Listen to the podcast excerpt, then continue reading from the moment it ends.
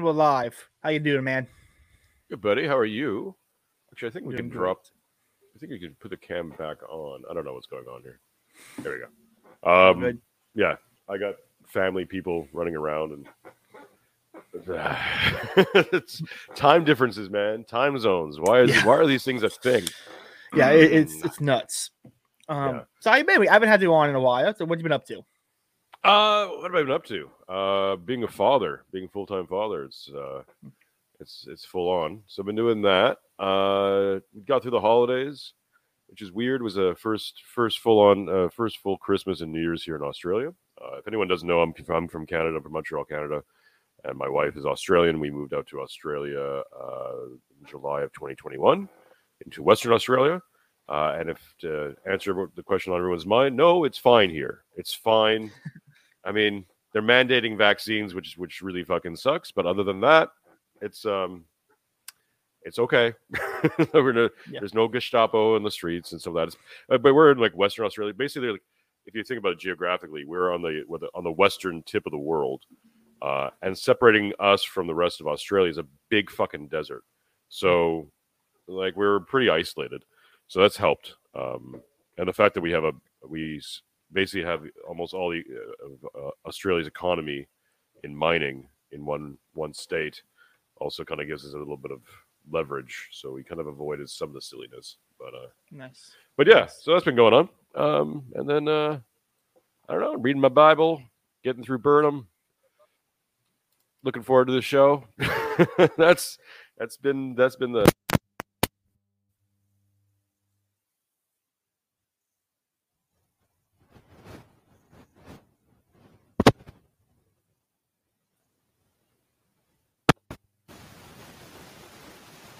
I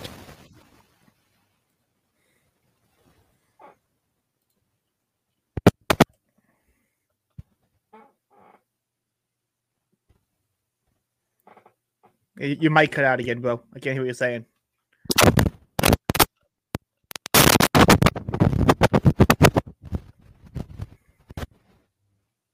Nothing.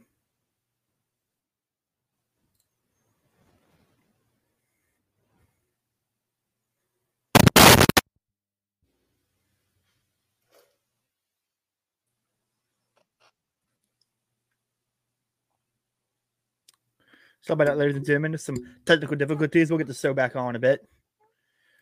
While I'm doing that, I'm going to go ahead and tweet out the link for everybody who uh, uh tune in for this one.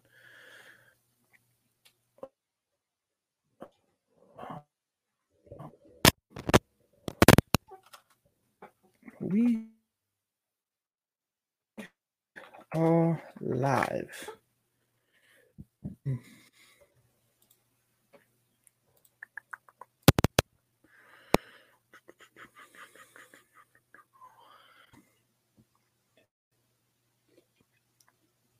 Yeah. So, anyway, why is getting that set up? I'm going to talk about the book a little bit. Uh, Suicide of the West by James Burnham. Fantastic read. This is the second book by Burnham I'm covering on the channel.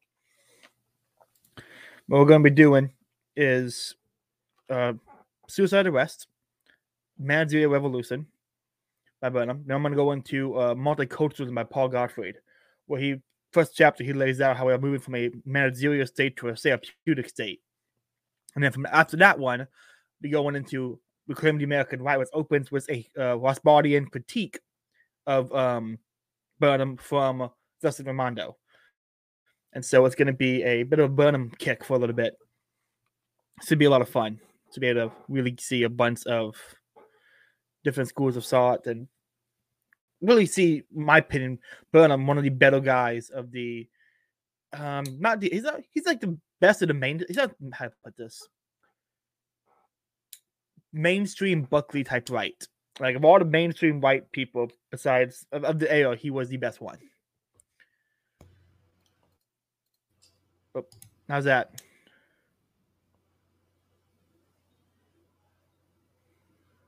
I can hear. I, I hear like background noise. I can't. I don't know if I can hear you yet.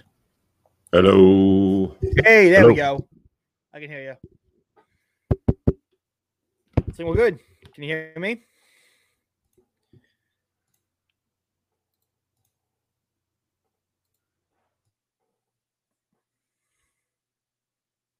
Hmm.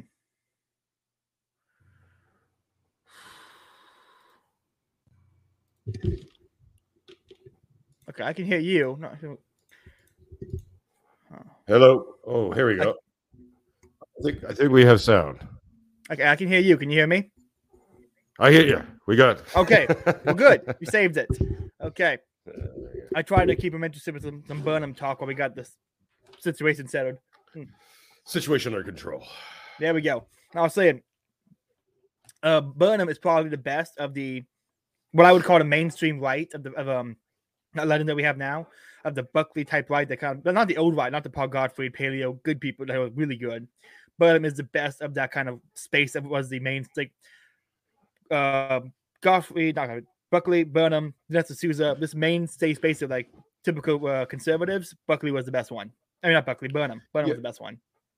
He's he's more of a mainstream Carlyle in many many, many ways because he's he Hmm. can he can identify the issues.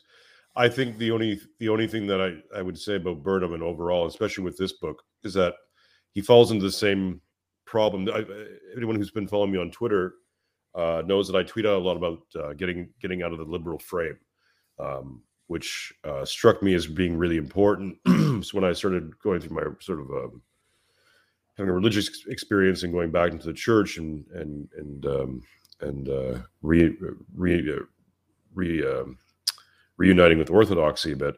Um, you start seeing that the the, the important thing what we ha- what we're trapped inside of is this liberal frame, and that all these things are inside that liberal frame that you can't get out of. Uh, so you can't fight liberalism with more liberalism. Uh, that tends to be the problem I find with all the conservatives. It's like, well, what are you trying to conserve exactly? You're, you know, the, and Burnham even points it out that is that that you know liberalism in its purest form dates right back to the Enlightenment. So, which and in America especially, uh, and but we can say the, the entire West, uh, you know, Western civilization is the child of the Enlightenment, like from everything from the French Revolution on on on up.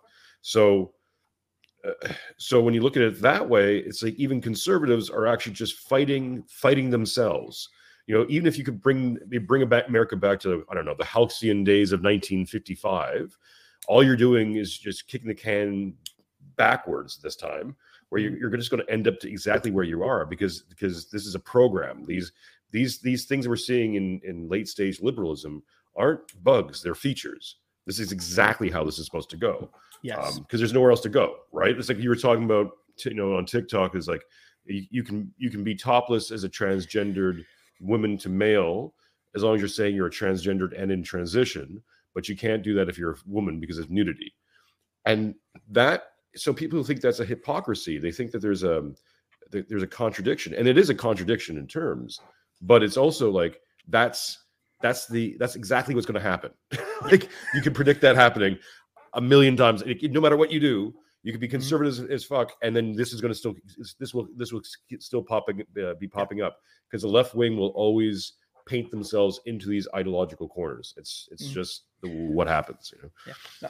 I've been uh, I've been dealing a lot with the the tradcon, traditional conservatives, the tra- the traditional Mm. Catholics, some Orth bros, and it's like I think all these people are right in a sense that they want to go back, but they want to go back to 50 years ago, and I want to go back a couple hundred years. You know, like their, their tradition was pre-Reformation, I'd be on board, but the tradition is Enlightenment, and it's like no, that's where the problem started. You want to reset the clock, which is good, but you don't want to actually you know destroy the clock. Yeah, well, that's the whole problem with with with that kind of ideal or that kind of thinking. Is everyone wants to go back to a point where they think they'd be comfortable, like that they're comfortable being. Like it's no one's saying like so. Some people are looking at the Amish and like they're like ah right, like Mennonite maybe right. Mhm. Um, you know they're they're trying to do that kind of stuff. It's like um I, again, I think people are caught in this idea that it's that if you go backwards, somehow it's going to be, be better or it's going to be Mm. purified. Things were- things sucked back then too. Yeah. Um, it just it just depended on where you were, and then depending on on like just being Orthodox alone or traditionally Catholic alone isn't going to save your ass. It's not going to like maybe Yeah. maybe it'll make you at peace with God, but it's not going to fix your your uh your materialistic issues.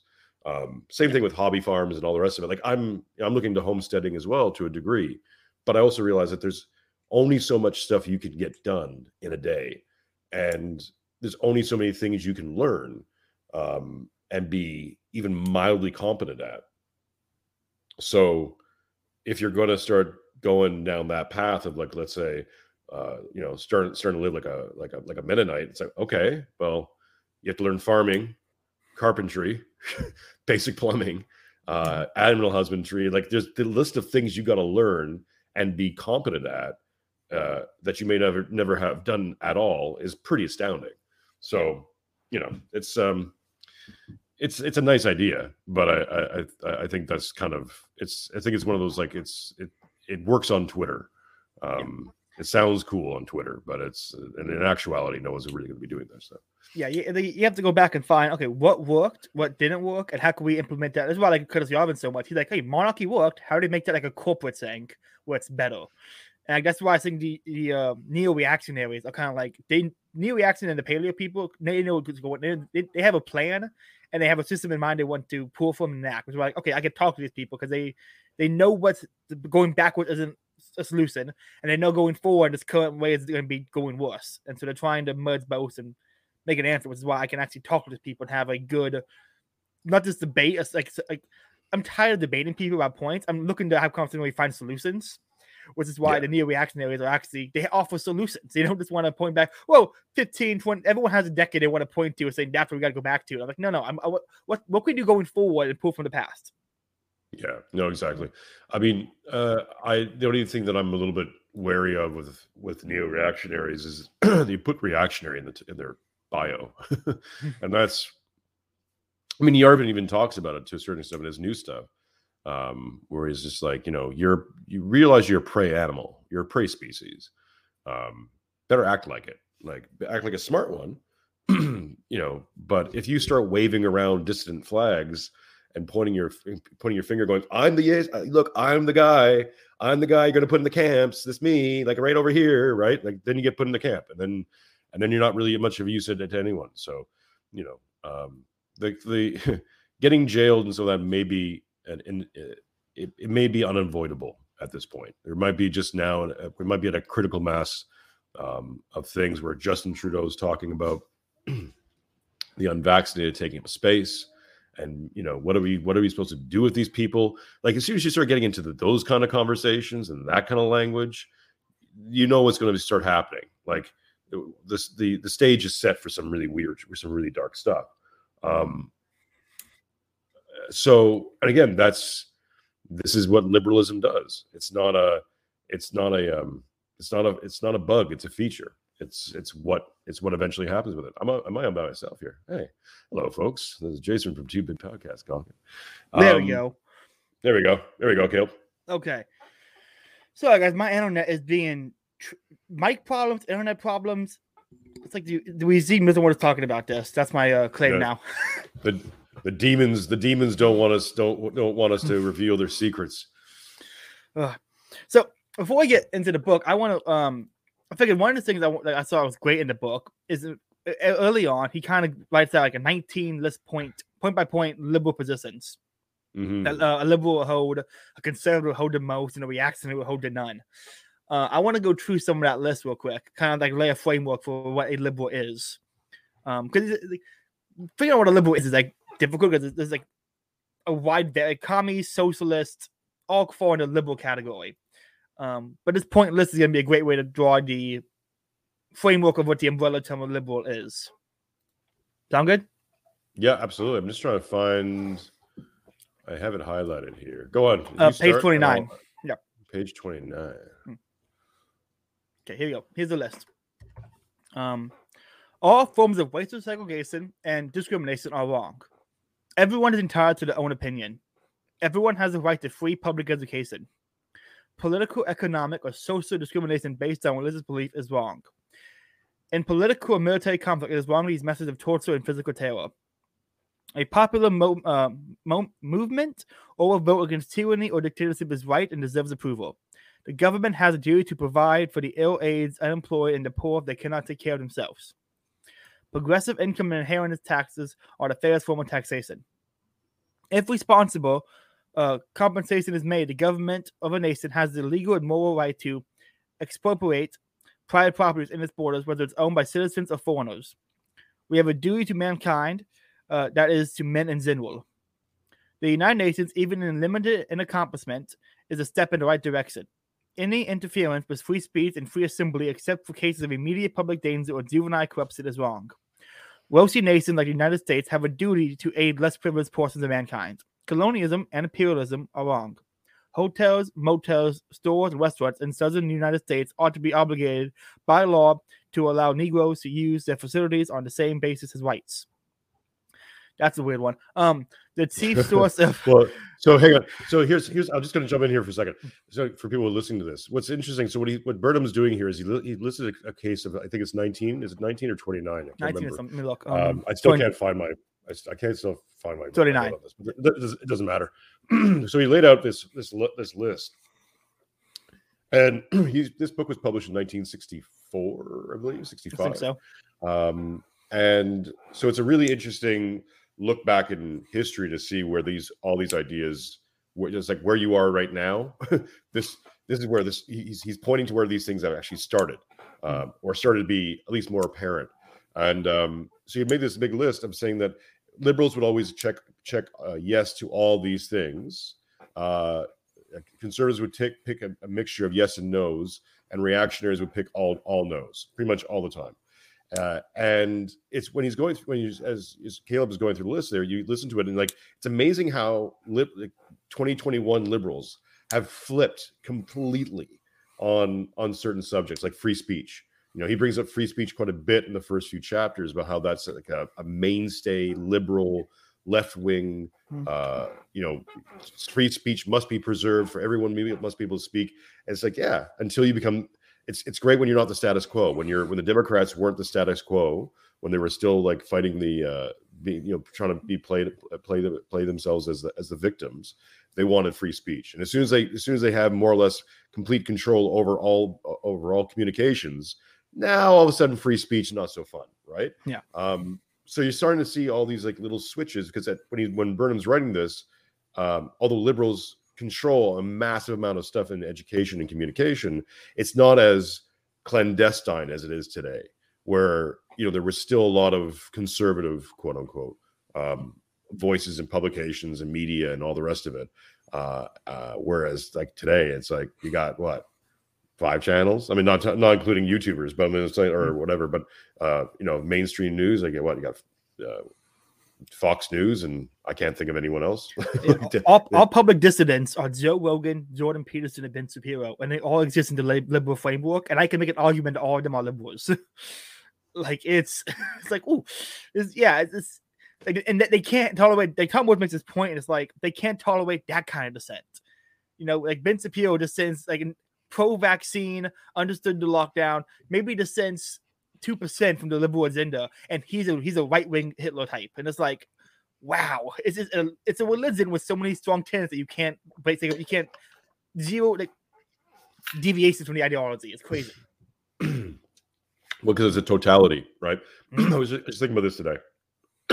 now imagine, imagine you're a Western leader right now, right?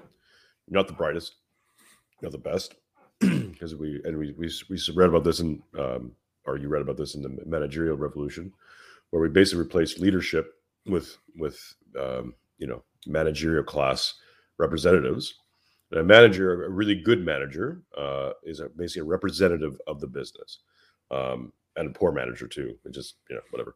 Um, so you have so you know you take one of any, any of these leaders, quote unquote, who are just basically day managers, not exceptional, not too bright, you know maybe maybe not I mean, in almost all cases unattractive uh you know socially disordered just just a mess a mess of a human being right? Like someone who would never achieve anything else unless they held, held public office. And through and now they're being faced with two possibilities.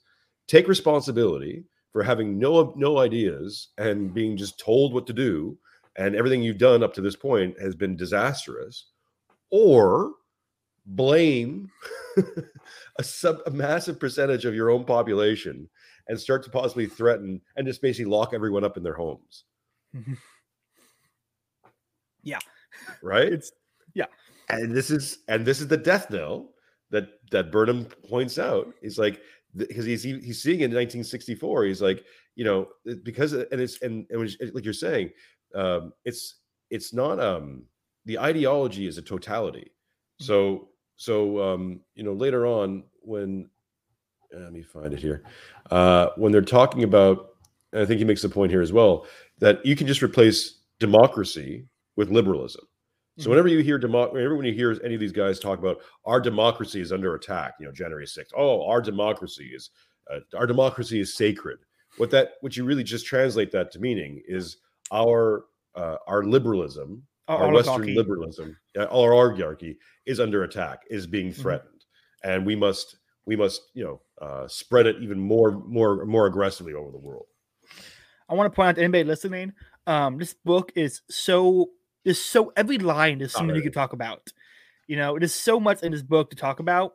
That is gonna be a multi-part series, and um, definitely read it. Like I'm, I listen to it, but I also need to read it because there's so many things I want to pull from a quote wise, because it is just packed full of information that you need to know. Like it is an incredible read.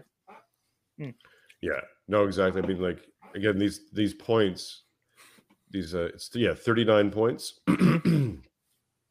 it's amazing like how some of them are are still are still very much what you you know have uh with with the less with the left would the left in 2021 would 2022 sorry um would uh would defend like uh, point 14 colonialism and imperialism are wrong. Um uh the, the chief number 16 the chief sources of, of, delinquency and crime are ignorance discrimination poverty and exploitation right? Like Dude, I, I went to uh, blm tiktok today just to kind of see what the arguments were about like why people commit crimes and why we shouldn't be prosecuting people. And it's just it's I, I it's so cringe like there's no way to put it's like there's so somehow there's so little there to engage with but at the same time, it's that little they have, they've taken over every single set. It, it's well, it's you know, crazy.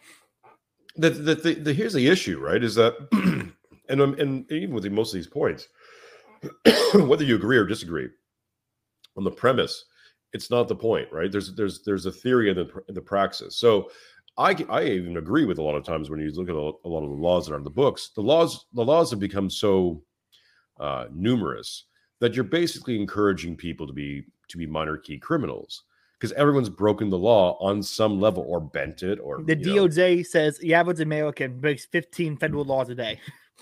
Right. And you know why? Because there's too many fucking federal laws. Like, yeah. you know, jaywalking. Jaywalking is technically a crime. They just arrested some woman for bringing for three months in federal prison for bringing her um her child to the January 6th demonstrations. Like this is this is what we're getting to, right? Mm-hmm. Is that they've, they've designed a system that they can always get you on something at some point because that's that's because what liberalism does by taking God out of the picture and by putting man at, at the seat of at the, at the highest seat of hierarchy mm-hmm. and believing that men that man can cure all problems and that science and technology and reason will will uh, will is is limitless, right? uh, they've what they've taken is they take away morality and replace it with legalese, right? Mm-hmm. Terms of service, contracts. This is, I mean, this is antichrist, right? The, de- the devil mm-hmm. makes you sign a contract. God gives you, God gives you laws sent down on fucking tablets from atop the mountain, right? And the mm-hmm. devil makes you sign a little contract, right? So, not to get too biblical, but I mean, like, it's it's it's there mm-hmm. too, right? Um, mm-hmm. so when you start to see that, uh, that by removing that morality clause, by removing that higher that by removing God is at the mm-hmm. from the top of the hierarchy and putting in man and, man, made structures, this is what we get. Yeah. Um, this is this what happens when you make this when you um this Descartes, I think therefore I am making the self the beginning of philosophy, elevating yeah. the self to the highest point. Um, this is this is actually a great book. Hold on. Um, um, ah. Three Reformers by Jacques Maritain. He was a um, 19th century philosopher in Paris, and he wrote this book about uh, Rousseau led to Descartes, and Descartes led to Rousseau, and the all our uh, rows are born out of these three people. Um, it's like he basically tracks the ideological history of everything that sucks. Um, Yeah, but I mean, but, but let's go. Let's go even further back. We can go. Re- we can go to the Reformation. Yes. Oh, Martin Luther. this is why I um, Luther's I hate the Reformation. I hate Luther. Well, no, but hang on. Okay, but let's but let's give the devil his due. Uh, Luther wouldn't have been necessary. That wouldn't have necessary. Well, whatever. Hmm. Theoretically, uh, that wouldn't have happened had the church fathers in Rome been at, if the if the Pope in Rome and, and, and the and the priests and the and the the the, the uh, religious heads that, that, that were in charge at that time in that period were more responsible because Luther was responding to a lot of crap that was going on in the church at that time that they were being abusive they were abusing their power they were not speaking the word of god they were they were they were keeping certain things from people.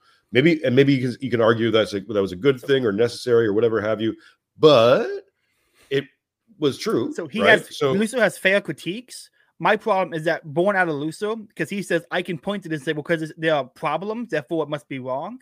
And he Right. born out of that is subjectivism that I can decide what is right and truth, and I don't have to agree with the like the idea that you could like in modern in America, in modern churches, if you go to a church, you don't the pastor says, you find new church. It's telling on your your preference for truth instead of truth itself, and that's born out of Luther's idea of the Reformation.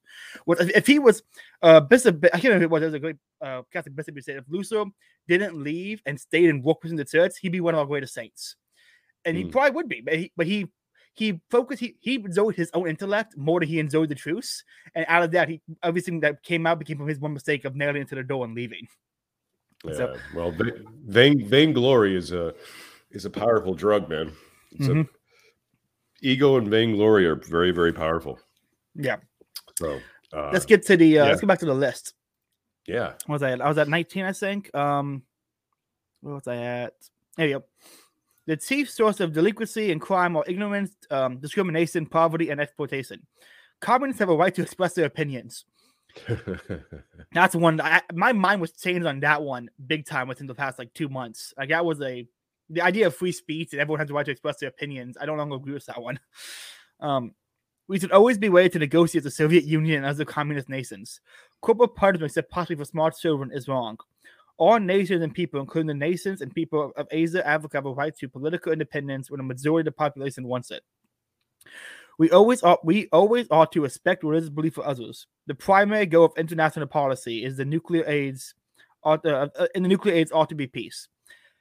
Except in cases of clear threat to national security or possible um, or possibly to juvenile more censorship is wrong. Okay. So my, my mic got in the way. Um, so censorship is wrong essentially it was wrong, yeah. Um, there you go. Congressional investigation, investigating committees are dangerous institutions and need to be watched and curbed if they are um, not become a serious threat to freedom. Well, that one's a switch because look at the Trump thing they did was um, the congressional yeah. investigation to Trump and the Jan because 6. it- again as soon as you as soon as you control all the institutions essentially then the institutions are, are wonderful fantastic things and, Yeah. and and need to be defended at all costs because i mean my god if we Mhm. lost if we lost one of the institutions what would our country do it would collapse within a no, yeah, it's crazy it, it's let's see um qualified te- okay the money um the money amount of school and university uh scholars ought to be decided primarily by need which is the um that marx saying about um oh my gosh how's the line go? Um to each, Each- man uh, according each to ability to each according to need? yeah. Um now each according to his um yeah uh, qualified teachers at least at the university level are entitled to academic freedom that is the right to express their own beliefs and opinions in or out of the classroom without interference from administration trustees um parents or public board or public bodies and determining who is to be admitted to I'll right schools and un- uh, and determining who is to be admitted to schools and universities quota systems based on color, religion, family, or similar factors are wrong. That one they switched on. It's all on color now and- and race. Uh, the national government should guarantee that all adult citizens, except for criminals and the insane, should have the right to vote. Joseph McCarthy was probably the most dangerous man in America, public life during the 15 years following the second the Second War. Now it's like anyone who decided to agree with him is the most dangerous man in America. Um, there is no significant difference uh, in intellectual, moral, or civilizing capacity among human races and ethnic types. Cultural relativism. That was like my first red pill on like, oh, maybe liberalism is wrong. Um, steps towards war disarmament would be a good thing. Everyone is entitled to political and social rights without distinction of any kind, such as race, color, sex, language, religion, or political political or other opinion, national, social origin, property, birth, or other status. Everyone has the right to freedom and thought, uh, conscience, and expression. Everyone has the right to freedom of opinion and expression. Uh, See, yeah. It- again, it all depends. It all depends on what, on, on on how how much power you have at any given time, right? Uh, everyone has the right to freedom of. Uh, that? Uh, everyone, everyone as a member of society has the right to social security. everyone has the right to equal pay for equal work. Everyone has the right to form and join trade unions. Everyone has the right to uh, to a standard of living adequate to the health and well-being of himself and the family, and the right to security in all event of unemployment, sickness, disability, uh, widow, widowhood, widowhood, old age, or other lack of livelihood circumstances beyond control. I love how it's a list of I get, I get, I get, I get, not one list of like what I'm responsible for. I give. I give, or I give, I give, I give, I give. Mhm. Yeah, yeah, um, yeah. I mean, and also it's also the undermining, right? Because if you look at what most things that uh, on that list that he would say that liberals in 1964 would be all for, it's all tools that can be used to undermine a basically a Christian nation. I mean, America more more so than Canada and let's say Australia, I think even um, uh, certainly was a very Christian based nation. Like it, it doesn't work without it. Um, there was that great line I think from who was it Alexander Hamilton One of the founding fathers. I Uh, can't remember which one it was. but- it's either him or, or or John Adams, where he's like, Mm. yeah, this the Constitution works if you're God fearing people. If you're not God fearing moral people, it doesn't work. like Like, the Bill of Rights only all falls work if. Christian love is accepted. exactly. So it's it's yeah. Yeah. So I mean, so you can talk about being um, being a progressive uh, of of any era, um, but you know the founding fathers were liberals too, um, and every conservative, you you know, every every single conservative leader you've had still operates within a liberal frame. And I think that's what people have a really hard time. I'm and I'm talking about myself. Like I'm, you know, like uh, I just came upon this really about a year and a half ago, and it coincided exactly um, with my sort of spiritual awakening, um, almost almost one to one. Right, like I was thinking about. I was reading Yarvin. Uh, and started getting my my brain was starting to get get get outside of certain things. I go, oh wait, okay, wait, wait, wait. Like we've been thinking like this. We need to think like this. Um, and then my then I had a spiritual awakening, and it was like, oh, now we have to think like this. like, Yeah. yeah, we have to think. We have to get out of liberal frame. And I think I think here's the here's the interesting thing is that I think once you get out of the liberal frame, you're still going to be in the Christian frame because the Christian frame is all encompassing. Um, and that's kind of where I'm trying to get into is like free myself completely of all the doctrine, uh, liberal doctrine you've been taught Mhm. to get to something bigger in a in a in a much more moral framework that uh, more complete moral framework that isn't Mm. about history or isn't something that is is convenient for the government and it's certainly not something that they're preaching um, but it has all those other components that that that modern western civilization lacks. We have laws and penals and, and penalties. We don't have redemption and forgiveness and Mhm. mercy. We don't have those mechanisms in, in place. So you know I, I'm the only thing I'm interested in is pursuing systems that do have those things Mhm. because the, the rest of it is like it's it's just hell you know it's hell on earth I, um, I did a podcast last night on um prison abolishment, and and and the, in the parts of that discussion, we talked about how like when you get out of prison and you have to apply for a job, you have, you have to mark down like I served time, and you could be in there for mail fraud, but people immediately assume oh he murdered a guy who was a pedophile. You know, it's like we, we have zero redemption and zero forgiveness for anything, not regardless of story. We have pre like when someone gets arrested and it goes blank and blank has been charged with manslaughter, murder, and DUI. Everyone in the comment section is like he should be in jail forever, and it's like you don't even know if he did it yet. It simply says charged. It's like with zero forgiveness in this. Look, I mean, cancel culture is a great example of how no one has forgiveness for anything it contains.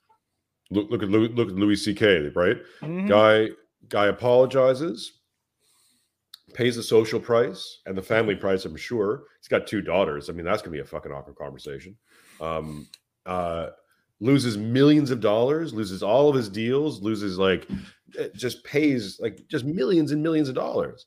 And he comes back dares to come back to ply his trade in comedy you know? Oh the horror too. shock horror. Well yeah you know um and and again and and what he did was weird and and disturbing and he lied about it which i think was the biggest the biggest mistake he made.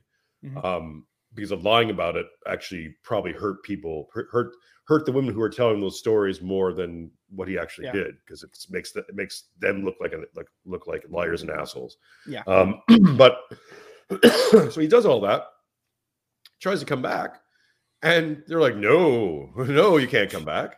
There's no coming back. Don't you understand? You're canceled. That's it. You're gone forever. Go Mhm. die in the street. It's like how is this okay progressive beautiful but compassionate no Mm. moral no Yeah, like well- this is this, you know This is somebody I think is really born. It was two things I was like. One, do you ever hear his joke he made when he his first his first stand up back when he first came back to do comedy? His final joke was um no, but like the uh, Um, the uh the uh the uh the kids the, the school shooting kids no no his first his, last joke on his uh, last joke back on his first reappearance was um when you ask to jerk off with someone they say yes make sure they said yes. Which is um but this, this point of like no forgiveness or redemption is it's, it's really in my opinion it's kind of born out of puritanism which i think progressivism progressivism is just born out of puritanism. Once you kind of see that like what people complain about this in the catholic church a lot like you can go to confession for anything and walk out basically like it never happened. I think that's good. There is like forgiveness in that absolution in that. That's a good thing. Like, you can come in there and confess the worst things ever but if you truly mean it you're clean we don't have that an- anymore. And that's kind of born out of Puritan idea. Like, no, you have to excommunicate the cits, we have to kick you out, son you, kick you to a whole new country. I mean, look at I think it was uh, New Hampshire was born basically a bunch of churches kicked people out of a bunch of churches in America kicked out their members for drinking or something, and then they all formed a new colony in New Hampshire. And one pastor went there and said, "Hey, they still need forgiveness. They still need Christ," and he went and started a church in New Hampshire. And I'm reading this book now. It's a Puritan Empire, a Catholic view of American history, and it's just like, wow, everything terrible was born out of almost everything terrible was born out of Puritanism. Yeah, you know, it's it's amazing to me. Like, uh, so I was so uh, if anyone doesn't know the story, I, I was an atheist, anti-theist uh, since, I was like 12 years old. Uh, so for like 32 years, I was uh, basically operating operating under, under. I turned my back to God and the whole concept. and uh, and when my daughter was born, I went through a series of like what I just thought was I was having a breakdown. Um, maybe it was, I don't know, but uh, it was we had my I had my daughter. Um, I had an accident. They almost cut my thumb off. That that was a whole different thing before that. Uh, and then we had COVID. And it was just going through these series of things, and I got to this point where I just felt I was humbled. Like I was at the most my most. I wouldn't even call it a low point. It was at a pure point. Like I was humbled to to a point past my ego because all these things had happened, and it wasn't things that I could have done anything about. It wasn't like you lost your job because you showed up late too much, or you got drunk, or something like that. Uh, you know, or your, uh, you know, your life is in free fall because of because of things you've done uh, or not done. No, it's like you've just had a whole bunch of things happen to you that no one could have predicted, and Mhm. and it's happened to everyone in, in the world, and now you're dealing with it. So, anyways, I was brought that that that that sort of egoless point, and that's kind of when I uh, had what I describe as a spiritual experience where I felt God kind of move through me um, and talk talk directly to me, telling me like what you have to do is bear witness and testify, and and and that's your, and that's what that's your, it's God's commandment to me. So when that went through me, and again, it was it's I don't recommend it to anybody, by the way. don't have a spiritual experience. They're not fun. They're not like it's not joyful. It's it's nice afterwards, but when you're actually going through it, it's terrifying and brutal, and like you feel like completely reduced to zero, um, and then kind of rebuilt in in some ways. Um, and so after all that, what I, what I realized when in, in in retrospect, looking back to a lot of things I had believed and and and was operating with, that's the one thing I that the first thing that came to me was that there is no redemption here. There is no there is no mercy. There is no forgiveness. Um, so I've come up. We've talked about uh, on the podcast, my friend Mark, and I'm going to be writing a book about that this year uh, about my what I call grace, the, the practice of grace. Let's say, um, which is you know three principles of faith, forgiveness, uh, and mercy, and how to practice those three, how to how to promote those principles in oneself and in one's community, because that's the thing that that none of these people and nothing in the liberal frame is producing. They're not producing. They're not producing faith. They're not producing forgiveness, and they're sure not producing mercy. Um, and if we can start doing that en masse in in our in as many ways as we can, I think we Mhm. start to flip this thing. Mm. Um, or if I mean, or if not, and if not, hey, we're produ- we're we're promoting we're promoting uh, you know three principles that you know they're they're going to be kind of hard to to, poo- to to shit on. They'll, they're- they'll do it eventually. They'll be like, Yeah. oh, you know, well, Forgiveness. forgiveness, forgiveness. That's that's that, that's that's racist. For what Yeah. you know, only racist people forgive the other people. Yeah, like, yeah. I, I actually will. I'm looking forward to reading the arguments because that's going to be fun. Um, no, this the, the it's so weird to me. This like absence of forgiveness. Like it, it makes perfect sense from the axioms, but what's what bugs me. Let me let me read this quote from Burnham real quick. Yep. The decisive distinction is probably this: modern liberalism, con- contrary to traditional doctrine, holds that there is nothing intrinsic in the nature of man that makes it impo- impossible for human society to achieve the goals of peace, freedom, justice, and well-being. That liberalism assumes to be um, desirable and to define the good society. Liberalism rejects the essentially tragic view of man's fate found in the nearly all pre-Renaissance thought and literature, Christian and non-Christian alike. They would reject the idea of uh, original sin and the fallen nature of man. But the moment you make one mistake, you're out. It's like you you tainted you tainted you made one mistake, you've tainted your soul, you're gone forever. So they, they don't believe in original sin until you make a mistake, and then you immediately you can't lose it. yeah. It's I mean, Mm. I, I I love him. He he talks about it as he calls it a syndrome. mm, yeah, that, that Um, was a good part. Yeah, I mean, basically saying that all ideologies are basically syndromes, Mhm. but the liberal syndrome. So he- uh, let me quote from here: "Is like um, uh, we can verify by observation that each of the persons whom I earlier listed as typical liberals exhibit all or most of a certain cluster of, sym- of symptoms. Suitably analyzed, we may call this cluster or set the liberal syndrome. When we discover it latent in other ideas, words, and acts a, of a uh, of a hetero, uh, uh, yeah, a hetero unobserved individual, we may call him a liberal. In a similar way, we might also discover different clusters, different not in every symptom, but in most, and in very different in general pattern. Okay, so so yeah, we can talk about this: the conservative syndrome, the fascist syndrome, the communist syndrome, and so on. Mhm. So so yeah, uh, he he and so he starts using the liberal syndrome, which I which I I, I love. It's a good it's a good way to putting it because it sounds, especially in in we should we should start we start we should start using it more in 2022 because it sounds sort of like virusy. Mhm. it sounds sounds a little bit medical, right? Yeah, you got to oh, it's a syndrome, you know. We got to we got to inoculate yourself from the liberal syndrome. But absolutely. Um, let's see. One of the things I've noticed, like, so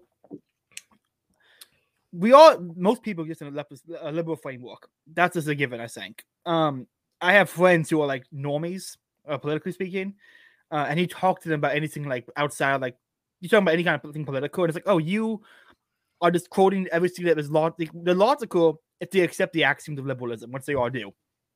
I remember my first big philosophical debate with my best friend was on cultural relativism because he said you only think these uh, countries that mutilate little girls' genitals is bad because you're born in America.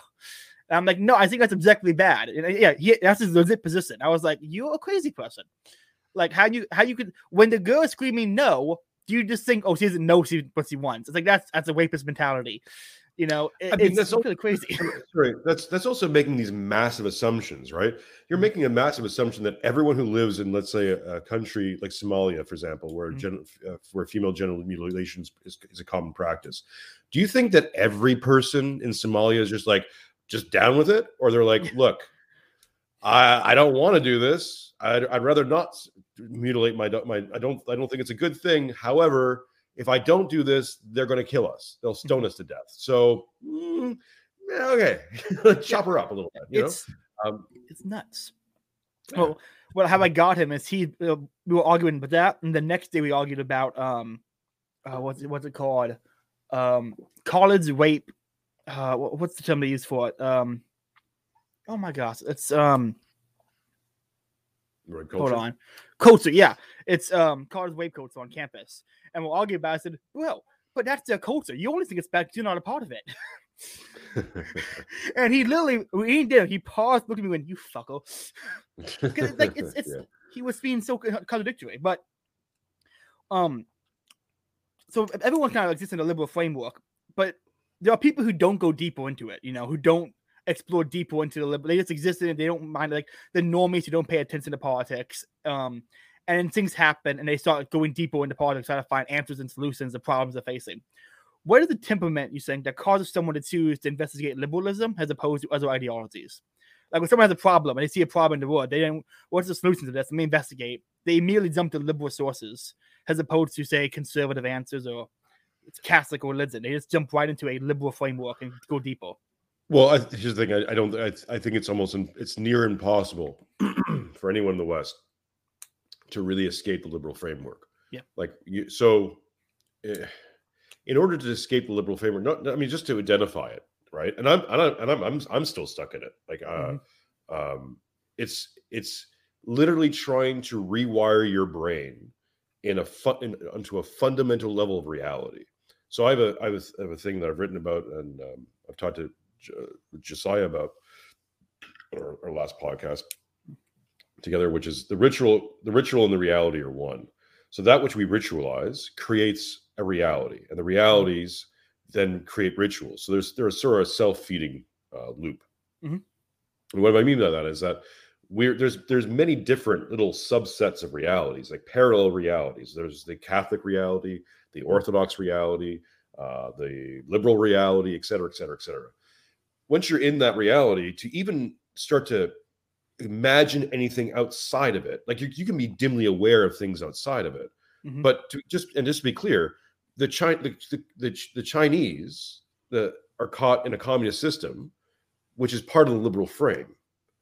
Um, it, there's almost zero countries on in, on this planet that do not exist in the liberal frame yeah, even somewhat. I would even say Saudi Arabia and and and uh, and the um, and Bahrain and all that stuff. You know, Jordan with princes mm-hmm. and, and, and principalities. It's we have like a semi-functioning monarchy, right?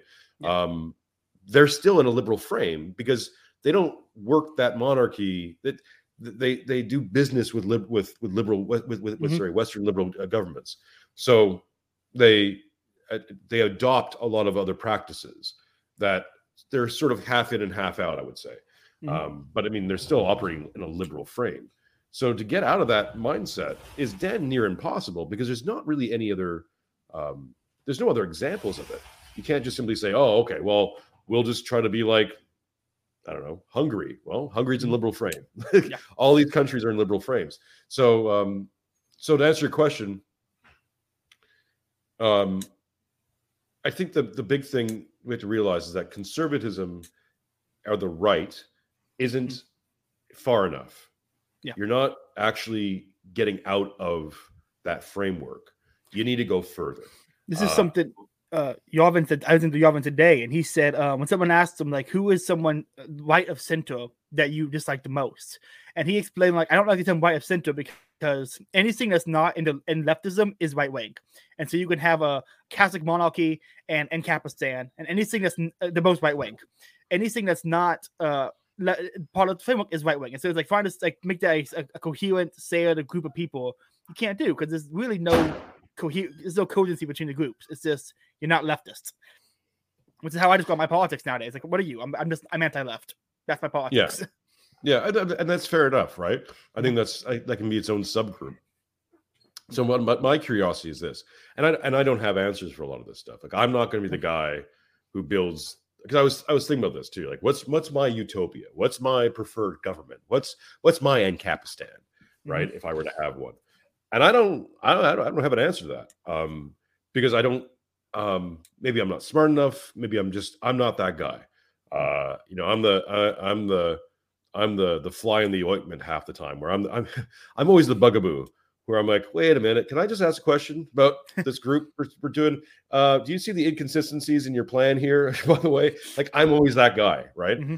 Um, and so you know, I'm, I'm, probably a poor architect. More, I'm, I'm a better uh, um, uh, at uh, at was it we should say like basically beta testing. I'm a good beta mm-hmm. tester. Mm-hmm. But anyways, um, what was the question? What was? What was, what was our point? About uh, you in Capistan, Utopia? Oh yeah. So if, if I were to have it, uh, uh, have an Ancapistan, I, I don't know what that would be. it would be something more like a semi-functional monarchy. Yeah. Um, but you know, and I, I, like I like Yarvin's general idea of patchwork.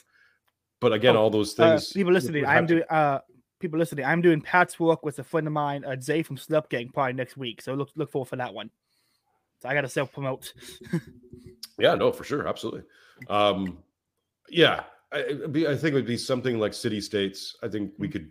We think there's something could be functional about that. Mm. Um, but I see so many perils and problems with that as well. Yeah. And basically, what's going to have to happen is all this stuff is going to collapse before it can be rebuilt. And Yeah. right now, Davos is in the driver's seat. They're collapsing all this stuff so they can rebuild it in the West. Mhm. What that's going to look like, I have no idea. I'm more concerned with raising my daughter with certain principles and axioms so she can navigate things a little bit better uh, and come out hopefully relatively unscathed and and have Mhm. generations after her. That that's all my concern is right now. Yeah. Um, but uh, you know how because I'm I'm pretty sure whatever my preferred system is is is not going to that's not that's not going to happen. Like, yeah. Anyways, I I got a fun opportunity. I mentioned uh, corporate monarchists in the group chat I'm in with a bunch of uh, Christian anarchists, and they're all Protestant Christian anarchists. So they're like, they're fun to talk to, but I don't think I agree with them like anything anymore. Um, and he asked me like, Caleb, what is your like? You keep talking about corporate monarch and stuff. What does your system look like? And I got an opportunity to like sit down and like write out how I would want my system to work, which was a fun experiment to kind of like. So I wrote out like, okay, tree pot government, people, Catholic Church, company town, corporate monarch, shared responsibilities, this kind of finance mass. And I gotta like write all out like a little paper for what I would want to see, which is like anyone listening, it's a fun experiment. It's kind of like it kind of helps you figure out like what you want, and it gives you the idea of what you should work towards, and it gives you a framework to judge. Where do I, do I like this policy? Well, not in this current system, but I I'm, get, like, I'm not opposed to it on principle. So it's a fun experiment. To, do I encourage everyone listening to uh, give it a try. So uh, one of the points Burnham makes I that brings up I think is really great is the the Whig theory of history, how liberalism things were constantly moving uh, forward in time to a better and better thing, and we're never going to go backwards. We're never going to go downhill. It's just always getting better and better and better. It's I hate the Whig theory of history. I think it's the dumbest thing ever. Excuse me. Uh, what's your take on like the, on the Whig theory of history that things are going to constantly getting better? Oh, I mean, yeah, no, I agree. It's it's it's, it's a dumb idea only because um, one of the things that that I've become very aware with, with in terms of um, with religion is the is the is the the power of acceptance. Mm. Uh, and and acceptance doesn't mean you condone something. It's the same thing with mercy. It's like just because you show someone mercy doesn't mean you say that what you've done is right, or that we forgive, or even with forgiveness, it's not it's not so much we we condone what your actions are but um but if you get to a point of acceptance and so we say that all things are as they as not only as they should be but as they must be to produce other works uh, and that the only thing that we can really be concentrated on is increasing human increasing and preserving human decency which is what i would say is the only true conservatism that i'm interested in Mhm. um, because i think once we lo- start losing dignity and decency um or once we start losing decency we lose dignity and once we lose dignity then it's it's all downhill after that Yeah. um because then people are people just be, get to a point where they can they can start doing some really horrible things um to each other and to themselves and it come clean in the wash Mhm. so um so yeah if, if the idea that everything can always be better um or this pursuit you know, I, I think it's was essentially antichrist to talk about the pursuit of happiness. You know, Mm. God doesn't talk about happiness. You know, God talks about joy. You know, there's joy and sorrow. I put that out on Twitter recently. It's like a lot, many people know sadness, but very few people know sorrow. And I can say the same thing about happiness. It's like many people have been happy, but very few people have known joy. Yes. And and what that is is it, it, if if people are confused about the distinction, is that there's an uplifting of the spirit even in sorrow, a great sorrow is joyful in, in a way. It's what connects you with a greater sense of meaning and purpose. You know, simple sadness, you can be sad over, you know, Spilt milk. your, your yeah, your ice cream falling on the floor, right? Mhm. Uh, you can be happy because because you ate a burger or I don't know, whatever, right? Um, but but to be truly joyful or truly sorrowful, that takes something extra. Um, It takes a, a greater connection to to to let's say the natural order or or a higher cause or to our, to ourselves and to to other people. So, um, I don't know how this answered your question, but um, One on the But, point about go ahead. Yeah. So yeah, in terms of in terms of constant progression Mhm. um, through technology um, or something else, it's like it's it's never going to ever. It's there's no end point, right? Mhm. So, for example, I I was I was just thinking about this this week.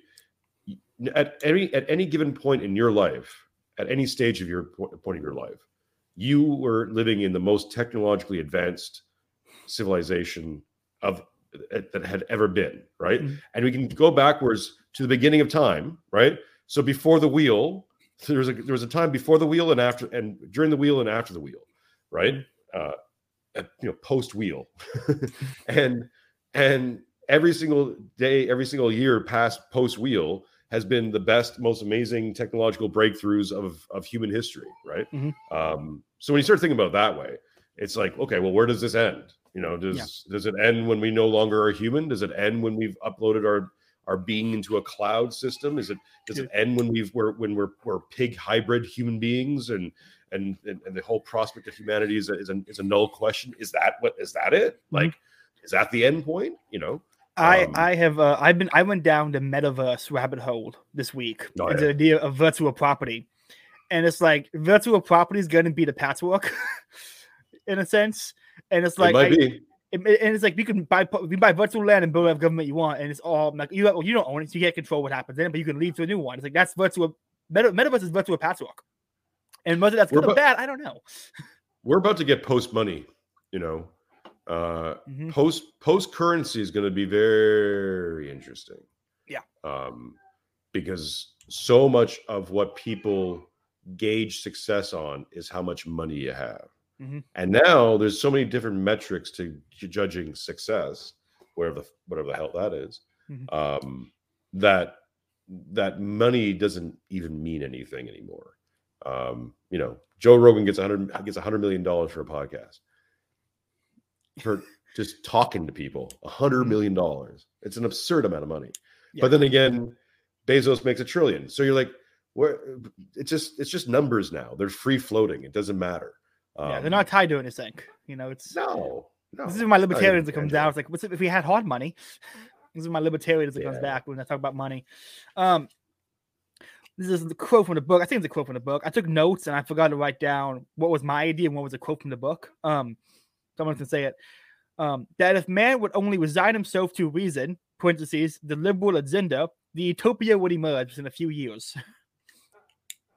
Yeah. Um, it's it's amazing to me. Like one thing I've noticed about liberalism. This is a point uh, I learned from Lew Rockwell in uh, Against the Left, which is probably the best book you could ever read. Um, is he has the point of any leftist agenda is that it's you can't fix it. You know, the original sin of racism, uh, the environment, COVID, egal- uh, egalitarianism. These are unsolvable problems, and you will always be trying to move towards those goals. And that just gives them the excuse to like, well, we're not there yet. Well, we're not there yet. Well, we're not there yet. And that just gives them they keep increasing their power, keep increasing their control, and keep trying. Oh yes, it's uh, it's like the, the the idea of eternal war for eternal peace, right? Mhm. So we're gonna have this exact same thing. Um, you know, environmentalism is the is the greatest is the greatest con job of all time, um, because because you can always just say you can make up anything you want, man. Like this is so and and, and so here's an interesting thing. Here's here's a, here's a, the tinfoil hat moment, folks. If you if you want to skip ahead, this is this is where we get a little bit. This is where Jason gets a little bit into story hour, right? But just let's let's let's let's let's pretend. Let's assume, right? Let's assume that you're you're given two choices. One is spend a billion dollars on maybe getting people to Mars or the moon or wherever, right? Or fixing climate change or whatever have you. That's going to cost you a billion, billion, trillion, zillion dollars. And it might fail. Or you can spend a hundred million dollars on an ad campaign that's highly effective and just puts the idea in people's heads. So now I'm selling, and, and the reason why I believe this is true, and this is what's happening, is that I'm in sales, right? I have 25 years in sales. It's re- in restaurant sales, but specifically selling food and food and wine, right? That's my specialty. I sell wine, um, and I'm very, very good at that. Um, and you seem like a wine thing- guy. Yeah, well, I mean, seemed- you know, yeah, little bit, little, little bit pompous, a little bit pompous with a, with a Buffonti hairdo. Yeah, Just a little bit. Yeah, yeah, it's okay. Um, but but I'm very good at it. And here's the thing with with wine tasting notes, I can make you taste something. So if Mm. I'm letting you taste something, and and I tell you, oh, do you did you taste the you know did you, do you taste the grape? Oh, there's a lot of grapefruit notes in there. And if you don't, and if you're susceptible to it, you're going to taste grapefruit, whether it's there or not, Mm. right? Whether it's there or not, I can make you taste it. So, and that's just the power of that's the power of suggestion. It's hypnosis 101. Um, and imagine you can do that on a massive scale, where I can tell you that things are bad, or things are getting better, or things are great, or things are back to bad, crisis, whatever, without having to do anything. You know, I think the the virus and the vax, for example, are both mimetics that both don't exist. like they're both just whizzles, wuzzles, you know, like imaginary, imaginary things that they've everyone's convinced actually works. And this is because we're into this liberal thing where where the liberal frame is is is keeping trying to convince people that that technology and science and all these things are going to fix all your problems, right? That's the presentation. There's there's there's your pitch. Mhm. Um, but the reality is, none of that shit works. You know, it doesn't work. But here's one thing that does work, and this is what the strength of what when Vin Armani talks about, Sir Cyprian talks about going into the dim age. Mm. This is where we start the mysticism coming in, where it's like I'm going to trick your mind. I'm going to start to warp your your concepts of of reality uh, mm-hmm. by getting you to believe in this false this false narrative that's going to take on its own spirituality and its own its own mythos that again has no no no divine works on on on, on earth. It won't be able to produce anything but it'll convince you it does. It's going to mm-hmm. tell you it does. And mm-hmm. you're going to believe it because you have you have no other way of you have you have no other counterpoint you know there's no other there's nothing, there's nothing else to compare it to.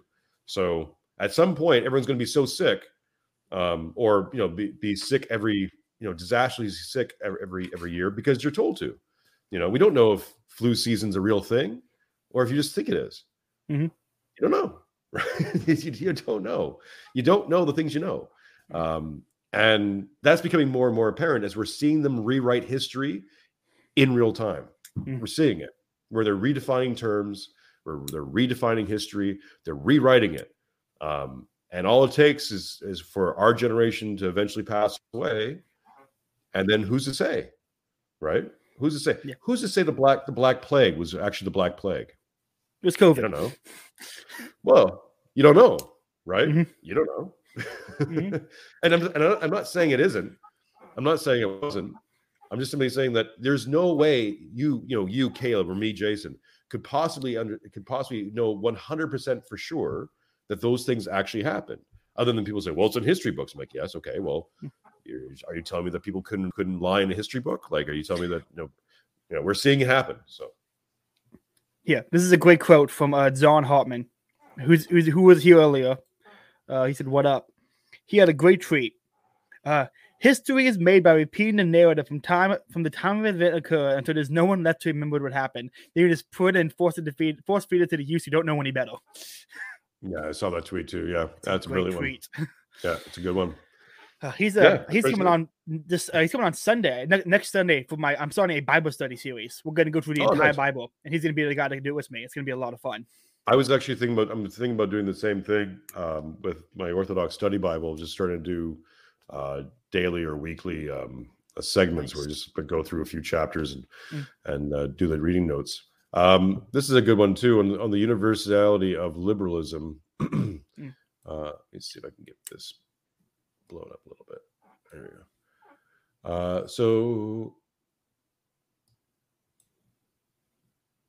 The Democratic, this is quoting from uh, a speech by Mr. Hutchins. Um, so Mr. Hutchins delivered an address that is, that is a condensation of much of the theoretical side of liberal of, of- the liberal. The democratic, i.e., liberal faith, is faith in man, faith in every man, faith that men, if they were well enough educated and well enough informed, can solve the problems raised by their own by their own ag- aggregation. Mr. Hutchins then added a comment uh, admitting with surprised candor that liberalism is not a scientific theory nor a cognitive assertion of any kind and is immune to fact, observation, or experience. One advantage of this faith is that it's practically shockproof. He went on Industrialization can sweep the world, nationalism and technology can threaten the extinction of the human race. Pop- population can break out all over. Man can take off from the pl- from this planet that his ancestors took off from the primordial ooze and try to make other planets to shoot to shoot from. Education can be trivialized beyond belief. The media of communication can be turned into media of entertainment. The democratic dialogue made possible by the right of free speech can almost stop because people have nothing to say, or if they have something to say, no place to say it. And still, it is possible to believe that if democracy and the dialogue conti- can continue, if they can be expanded, freedom, justice, equality, and peace will ultimately be achieved. Uh, What made remind me of that it was uh, you know who Eric Weinstein is? He's one of the uh, Yeah. intellectual like dark web people. Um, Yeah. he's a mod to me he's a modern day Pythagoras. That's good and bad. um his solution to everything is that we need to our metrics are messed up because we're built for growth, and therefore we need to go to a new uh, place with new metrics. We need to go to a new planet. We get, it's time to leave the planet. So like your solution is that we have all these problems here. So instead of solving the problems and figuring out why the problems caused, and so we don't have the same thing happen on a new planet, you just want to start over on a new planet and just keep moving planets. You've accepted the liberal framework so much that it must be good. We just messed it up on this planet. We got to try again on a new planet and keep trying till we have 50 liberal hellscapes. Well, but- this is the problem. This is this is mm-hmm. this is what I'm saying about escaping the liberal frame, which is really critically important in this. Because if you don't, what you end up getting caught in, and I did this for many many years, right? Mhm. And one of the things that let me break out of it was just I just saw too many contradictions start stacking up to the point where my brain was like, okay, whoa, whoa, whoa right? When when Yarvin introduced me to uh, to um, formalism, uh, my that, that created very smooth brain feelings. I'm like, ah, yes, what is presented should be what is what is what is actionable. If these two things are not congruent, there's a there's a contradiction in power. Like there's a problem here that needs to either be rectified or be realized for what it is. Mhm. So when you start looking at that liberalism, you start uh, using formalism to go through and go, wait a minute, it says this but does this, and it's and it says this and does this all across the board, fundamentally, right? And it's been doing this for, I mean, at least hundred years, um, Yeah. if not more. But we'll say at least hundred years in in what we would consider a, a modernist kind of uh, framework. So either, right? Either there's been either all the smart people, right, for over hundred years have been completely oblivious or wrong, or this is exactly what you could predict. Like if you apply this program, this is what you get. And there's no escaping it. There's mm-hmm. no we can just do this on another planet and we'll we'll make it we'll we'll tweak a little bit and you know get rid of those fractal errors. It's like, no, Eric, this is it. This is the program. This is this is your yeah, it's Windows, it's Windows 95, my friend. It's going to be Windows 95 forever. It's it's not a it's, Yeah. you know, there's nothing you can do to it. It's it's it's you know, it's especially not not something that Eric's going to do to it. Like, yeah, I don't know. The the honestly, I've been listening to bunch of the Dark Horse, uh, like the, the- not the Dark Horse, the uh the IDW people. Now that I've kind of like gone down this Yarvin reactionary. Actually, we actually we yeah, I've actually started reading the frenzies, and now I'm going back to like, oh, these are considered friends of you. I uh, it's like Jordan Peterson is considered a dissident. He got the vaccine. I don't think you can get the vaccine and call yourself a dissident. I, I think that's like that kind of contradicts a little bit. Yeah, well, I'm, I'm I'm having a bit of a fallout with Jordan. Uh, I've I've been a big fan of his and, and defender of his, mostly because I think no matter what you think about him, I think his his work and Mhm. um, I mean he's he's partly responsible for for a lot of my where I am now and in terms of thinking. So I got to give a tip of the hat to him con- constantly for that. At the same time, he's doing this weird thing where yeah, he's he's pro he he, he got the vaccines, which is fine. I mean, I'm I, I look, I am not. I'm, I want to make this very clear to people. Uh, to me, it doesn't matter if you take a vaccine or don't take a vaccine, right? Mm. It's always been about freedom of choice for me. It's if you want to take it or you don't want to take it, and it's first of all, it's none of my business, and, sec- and second of all, it's like just you got to do what you do, what you want to do, man. That's I'm not here to judge your life at all. Uh, it's the forcing people to take it that that I'm that I'm staunchly against. Mhm. Uh, but anyways, I digress. So with Peterson now, it's like he's going on tour, and he's and he's saying that people in Canada, especially in Quebec, should be rising up in public, you know, and and should, you know uh, start to uh, have civil disobedience and stuff like that. Mhm. But he's going on tour in theaters that are requiring proof of vaccination. So it's like, hey, hey Jordan, you want to man up and uh, and maybe cancel your tour, or Yeah. or or or I go mean, to Joe Rogan did. Yeah, exactly. That's why I, I think Joe Rogan's my favorite of of, uh, of all these public intellectual types because he has enough fuck you money to like actually stand by his word. So And does it's like- Jordan though. Yeah, but he's not doing it. He's like he's ever since he came back from the whole Russell thing, he's not been the same. Like he's, he, I think he's, I think he's like back to where he was mentally and mental capacity. But I think his framework has kind of changed after that, and I don't, I don't enjoy him as much. Or maybe I've changed too much to enjoy his work. Uh, it's mostly you, I think. I mean, so. it's, I think I think that's always the thing is that you know, people. Um, I remember I remember watching the Young Turks when they first came out Hmm. because there's very little things on like YouTube. There was almost nothing on there, and I was still, uh, you know, uh, a liberal, and uh, I didn't really want to sit down and watch CNN and Fox News and all that stuff. So it was an interesting way to get some American news. Um, and as I kept watching them, I mean, they've they've obviously progressed and got, gotten further further into the sewer pit. Uh, but but I mean, also I just started changing as well to the point where I, I couldn't. I'm, I'm not going to tolerate certain certain ideas in my head. like I don't I don't need those voices. Like it's like when you- when you can when you can start writing the script for them when you know exactly what they're going to say because it's because it's it's always the same thing. Mhm. They always blame the same sources and blame the same things. Like I don't I don't need to hear about this. I, I Yeah. it doesn't doesn't affect me. Is um, so now I have two more points I want to talk about before we get wrap it Yeah. up for part one. Um, first part, the um, idea the left always, liberals are always reforming the institutions, always um moving moving the moving their the window for what is allowable. You know, I, I had a friend I was talking to on Twitter, uh, Marcel, uh, Anarchy and Black on Twitter, and I said, uh, how do we take back? For, for, like, for like six months, I was very into the idea of how we take back universities.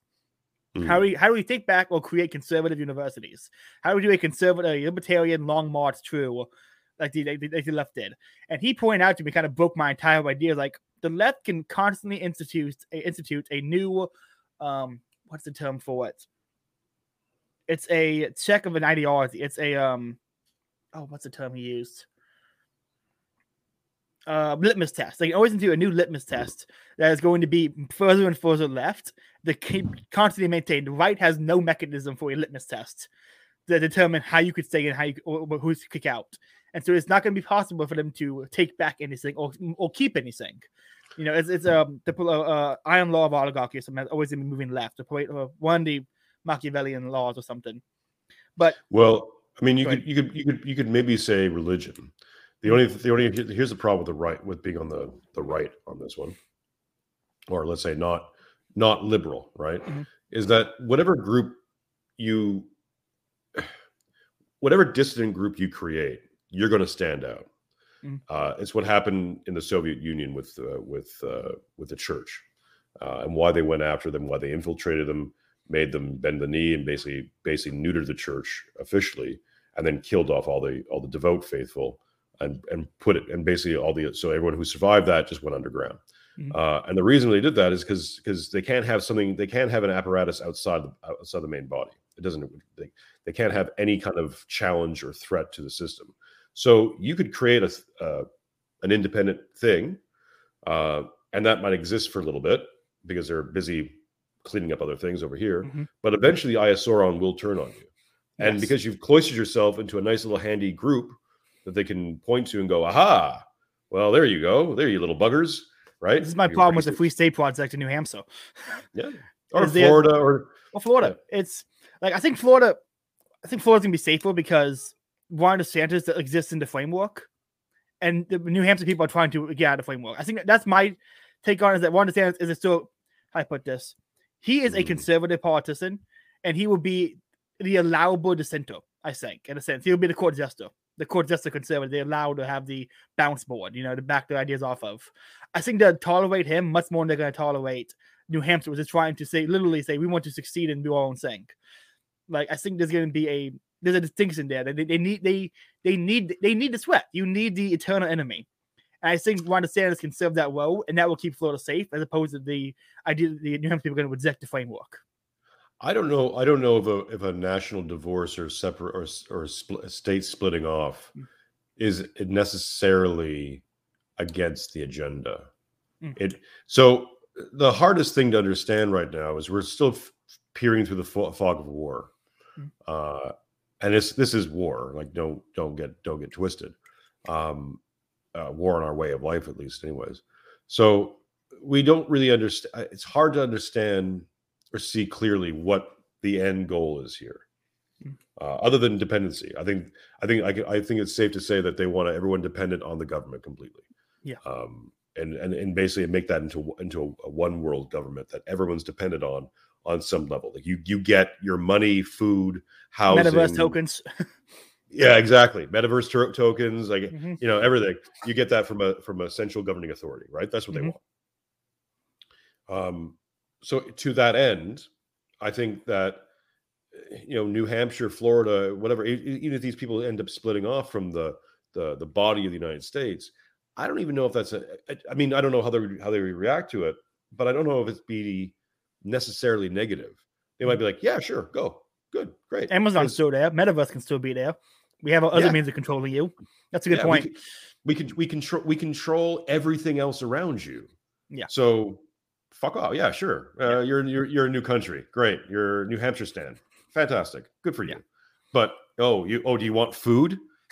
like Yeah. Oh, oh, you want power? Oh, you you let you'd like water, would you? Okay.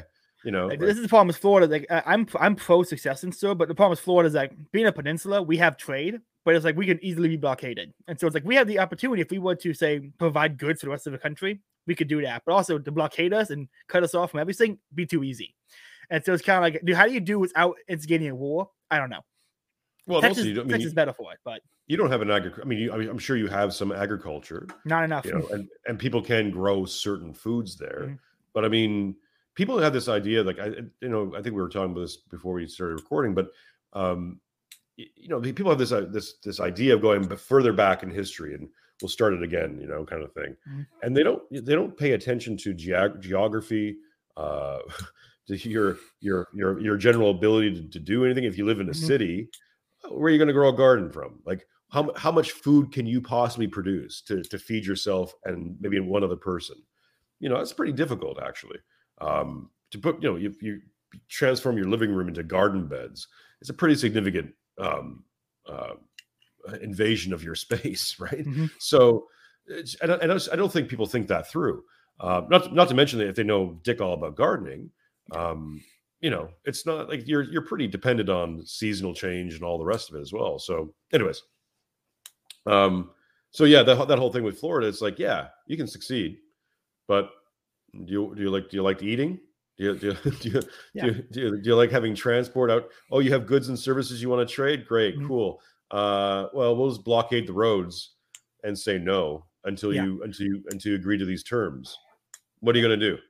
Yeah, you can be a nation and still be like What are you to do? Make make friends with Cuba? Like what Yeah. the fuck? You know, like yeah, That's like this. Like I I had a while ago. It's been like a month. I went through all the numbers of Florida uh, real estate economy and everything. So I like, okay, if I, I want to make a like a like a paper almost like here's Florida's standing. Here's where we need to be if we're going to succeed. You know, Mm. I mean, here's how we can be so sufficient. Here's how we survive. And as I was going through the process, I realized, oh, unless we find a way to do without pissing off the federal states where they they uh, blockade us, doesn't matter. yeah, no, you, matter. you need more, you, you need you need to do it in a block. So it's it- you're, you're back you're based and then that's civil war. Yeah. Whether it's a hot war or cold war, it doesn't matter. That's civil war. Yeah. Uh, and if you know if we get to that point, well, I don't know. I, I'm just hoping I can uh how do I put this die before that happens. I want Uh, to just post, yeah. I want to post that long enough to I don't have to live through that. But at the same time, I also don't want my kids to live through it. So maybe having it happen now to where it can be done by the next generation be better. It's like the acceleration this idea of like how do we just get the problem now so the next generation doesn't deal with it. yeah. Yeah. Um last point before we end it, because we've been going for quite a while. I think we've only done Mhm. like probably the first three chapters of this book or something, because there's so much. This is so much here. Uh, let's talk about tolerance for a little bit. I have a friend who's he doesn't admit this, but when you talk to you realize, oh, how you identify left right is is social acceptance. Because I'm I'm socially acceptable of gay people and LGBTQ stuff around them. I don't have any problem with it, uh, and I don't voice my concerns. He thinks I'm a left, uh, I'm a liberal with like right wing tendencies, and it's like no, your, metric for left right is tolerance. I think there's a lot of people who's that is a metric. It's how, how tolerant are you of other people? Yeah, I think I think t- typically speaking, and I blame Americans a lot for this. Uh, uh, sorry. Uh, no, I blame for too. uh, Americans fucked up Christianity um, Yes, yep. massively, especially in the 80s. Televangelism and uh, and and ev- ev- evangelical Christianity um, just brutalized the brutalized churches, man. Mhm. Um, uh, in a way that I I, I don't think uh, I don't think the church may ever recover fully from it. Uh, at least not not in my lifetime.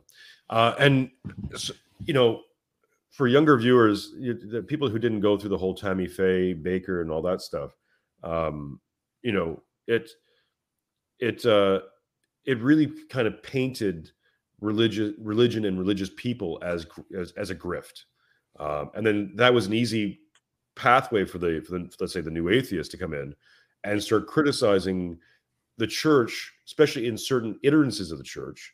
Like they went after the Roman Catholics, and I think they had really good reason to go after some certain Roman Catholics. But Mhm. they started treating all religion like they were Roman Catholics. Um, and it's like, well, no. or they started treating all, or, or they'd go after like Christian fundamentalists. That's the thing. Um, Like Sam Harris, probably my favorite of the new atheists. mm, All his like his book, um, uh, the moral landscape is natural law theory. Like if he, like, it's it's basically natural law theory, and I feel like a lot of the uh, critiques new atheists offer are not aimed at they're aimed at the worst, the lowest of the low. You know, Yeah. like the the aim the aim so low, and this is what I really one of my big things. I I I have a ma- really big disdain for Protestantism because I think uh the always be reforming and the subjectivism like born out of it. You can trace a lot of problems to Calvin and Luther, and then the Puritan ideas in America, born out the progressive uh, the framework, like the how to put this the Reformation ruined and, and ruined so much so many aspects of um, the Christian framework for so many people that we're kind of existing in this post Reformation Christianity. And it's like when I say I'm Catholic, a traditional Catholic, I have to clarify. I'm a pre-Trent. I'm a pre-Council of Trent Catholic. That's where Mhm. I'm at. Because all this post-Trent stuff, in response to the, a lot of Protestant uh, critique, um, the written response was very good. The bishops adapt to make better, uh, be better evangel- uh, evangelize better. They adopted the critiques of Protestantism and they brought in the worst parts of both, which is why post-Trent Catholic are like the worst part of the bureaucracy and then the worst part of the Protestant theology. And it's like you Well- are like well, we're getting out of it finally, but right now it's so many things that just like you're the worst of both. Well, we'll we'll pick that up in I think part two because because Mm. Burnham does get into um, get into religion here, Mm. um, and uh, sorry, I just look at my own notes here. He does get into he does get into the liberal liberalizing um, liberalizing Catholicism, especially, um, and how JFK was viewed as um, um, as not a true liberal because he was an Irish Catholic. Uh, and again, this is like you're talking about a different, almost a different world. It's running from like Yeah. 19, from the from 1964, but um, but it's interesting. Yeah, uh, one of the problems with Roman Catholics right now, and why I've been I've been very vocal about I would just burn the Vatican to the ground, like raze it. That it's it's useless now. Mhm. Uh, it's dynamically possessed, and and the Pope is the Pope is No, is, Don't get me started. Don't get me started on the Pope. eh, you know like all good man. Catholics, I too hate the Pope. Yeah, no, no. It's. I mean, this is this is insane. You know, he uh he put he put up a a a, a, uh, a statue of Martin of Martin Luther. He put a, a uh, he put a, uh, um, a statue of Martin Luther in the Vatican. Uh, uh, I hate it. I hate it so much. This is actually this is actually one of my big points. Like the reason I think so many people are going to Orthodoxy is they have a longing Mm. for tradition, but with neo Orthodoxy, you can drop any of the baggage that comes with the tradi- like um, apostolic Christianity. And it's like just a- I think like the people want tradition, they look at Catholicism and go, "That's a lot of baggage." What can I get the same tradition and same liturgy, but not with the baggage? And then they go Eastern yeah, I- which is- I- but again, I think it's because because a lot of a lot of Westerners, myself included, Mhm. um, are I think they find Russian Ortho- uh, Eastern Orthodoxy exotic. Mhm, Um, yes. I mean, I was raised partly with it with, with my with my family. My uh, half my family is Ukrainian and Polish, and so I was raised kind of loosely with the, the traditions around me. So it doesn't seem so like ooh, you know, duh, Mhm. you know, special or unique. Um, that being said, it's like there's there's tons of problems in the Orthodox Church too. Like it's not. It's, I actually want to ask you about that. hmm. um I know that the, the liberalizing of Catholicism is there a same trend in Orthodox, like a liberalizing of Orthodox theology? not that I know of. I mean, um, again, I'm, I'm, I'm maybe I'm the wrong, wrong person to answer that answer that question because I mean my uh, I'm about a year and a half into my into my I haven't even I haven't really even started my my uh, my catechism so um so uh, you know I I have lots I have lots more to learn um it would be kind of antithetical to to orthodoxy however now that doesn't mean that certain priests I think and I think some some some more of the Greek Orthodox have tried to um have tried to adopt uh, a little bit to this culture around them. Mm. Um, but we've seen, I mean, we, have seen the reaction just to COVID. Initially, I think a lot of a lot of the Orthodox and priests were like, "Hey, okay, let's let's wait and see what, what's going on." And then when it became apparent what was going on, they're like, "Okay, yeah, no, no, no, no, we're not doing. Wait, wait, wait, no, we're not doing this." Mhm. Um, and uh, once they once they started learning more about the vaccines and knowing that it was using you know fetal tissue in, in the vaccine, that was it. Like that's yeah, the- that's why I'm not going to get it. there is yeah, yeah there's there's no there's a bottom line on that Yeah. so so um yeah to answer your question like I, I don't i don't see it i mean you can you can always say that because because the world is operating within a liberal frame the orthodox are trapped within that frame and there's must be some liberalization of some things in terms of Mhm. you have father Spyridon on making youtube videos you know? Is that a, is that strictly an orthodox thing? I'm not sure. I don't know how you would defend that under in an orthodox frame. Um but i you know that's a that's a very minor Yeah. ad- ad- uh, adoption to to spread a message. Um so you know there's there's podcasts and stuff like that. So so i think there's there's certainly church fathers who um are modern and work within a modern world. Father Turbo, when if you, I don't know if you've watched the Royal Path series with Cyprian and uh, uh, Andrew Funk bit. and Father Turbo, yeah.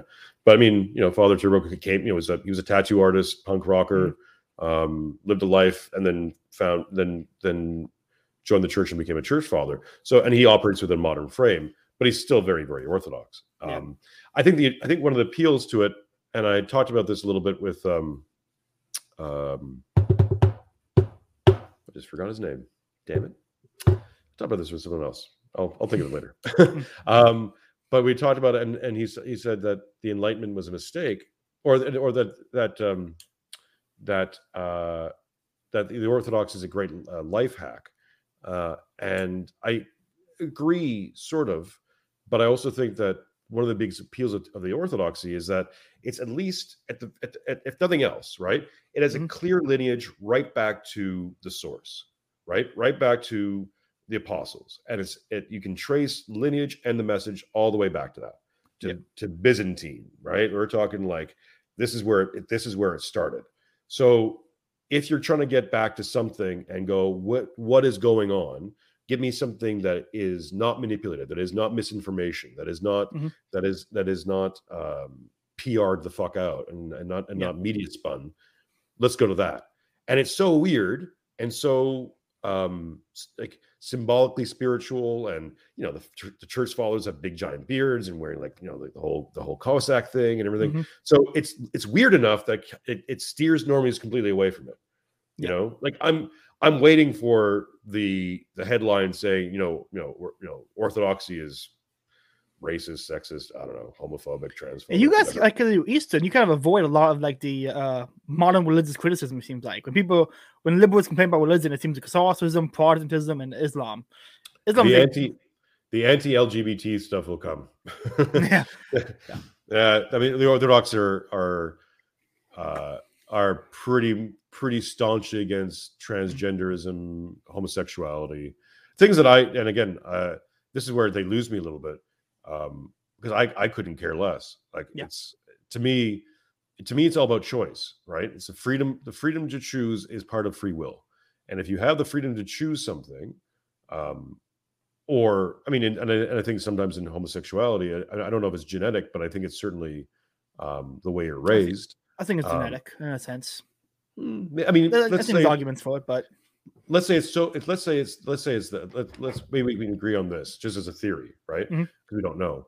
Um, but let's say it's it's so in it's so behavioral, like it's ingrained in you at such an early stage of your development, between let's say two and four, that it might as well be genetic. Yeah. Like there's just no, you're not changing that stuff. It's it's Yeah. embedded in you. So um when you get to that point, and I wonder if liberalism, the liberal syndrome, to bring it back to this, Mhm. um, I wonder if that has that sort of roots where it's it gets in you at you know between two and four, and I'm and I'm wondering if maybe because I'm because my grandparents were Eastern European and and so I had that influence in me that somehow my brain divided itself. like it, it really feels like that, right? Yeah. Where I, w- I operated under one frame and one reality for a very long time. Then, I, then literally about a year and a half ago, I was like, "Whoop, let's go over here. Like it's and you know it's day and night. Yeah. Um, but eh, there's there I think there had to be something in there that in that primordial soup of my brain that that had enough uh, space for me to to occupy. Uh, so I could go from one one from one stance to another and not go completely go completely insane. Yeah. Um, because yeah, it's um, it's a it's a really it's a real bugger. it's a, the liberal frame is a bugger, man. Yeah. Uh, it's, Well, it's actually one thing that I this is like what I, um getting a little high, not a lot, just getting a little high can change your perspective on things. For me, Mhm. when I get high, I like to watch um political videos of people I don't agree with. Like I'll watch Ben Shapiro, then I'll watch Young Turks, and I watch Jimmy Dore. And I when I'm a little high, I don't know if it's more susceptible or I notice it more, but I can adopt other people's axioms and reason from those axioms.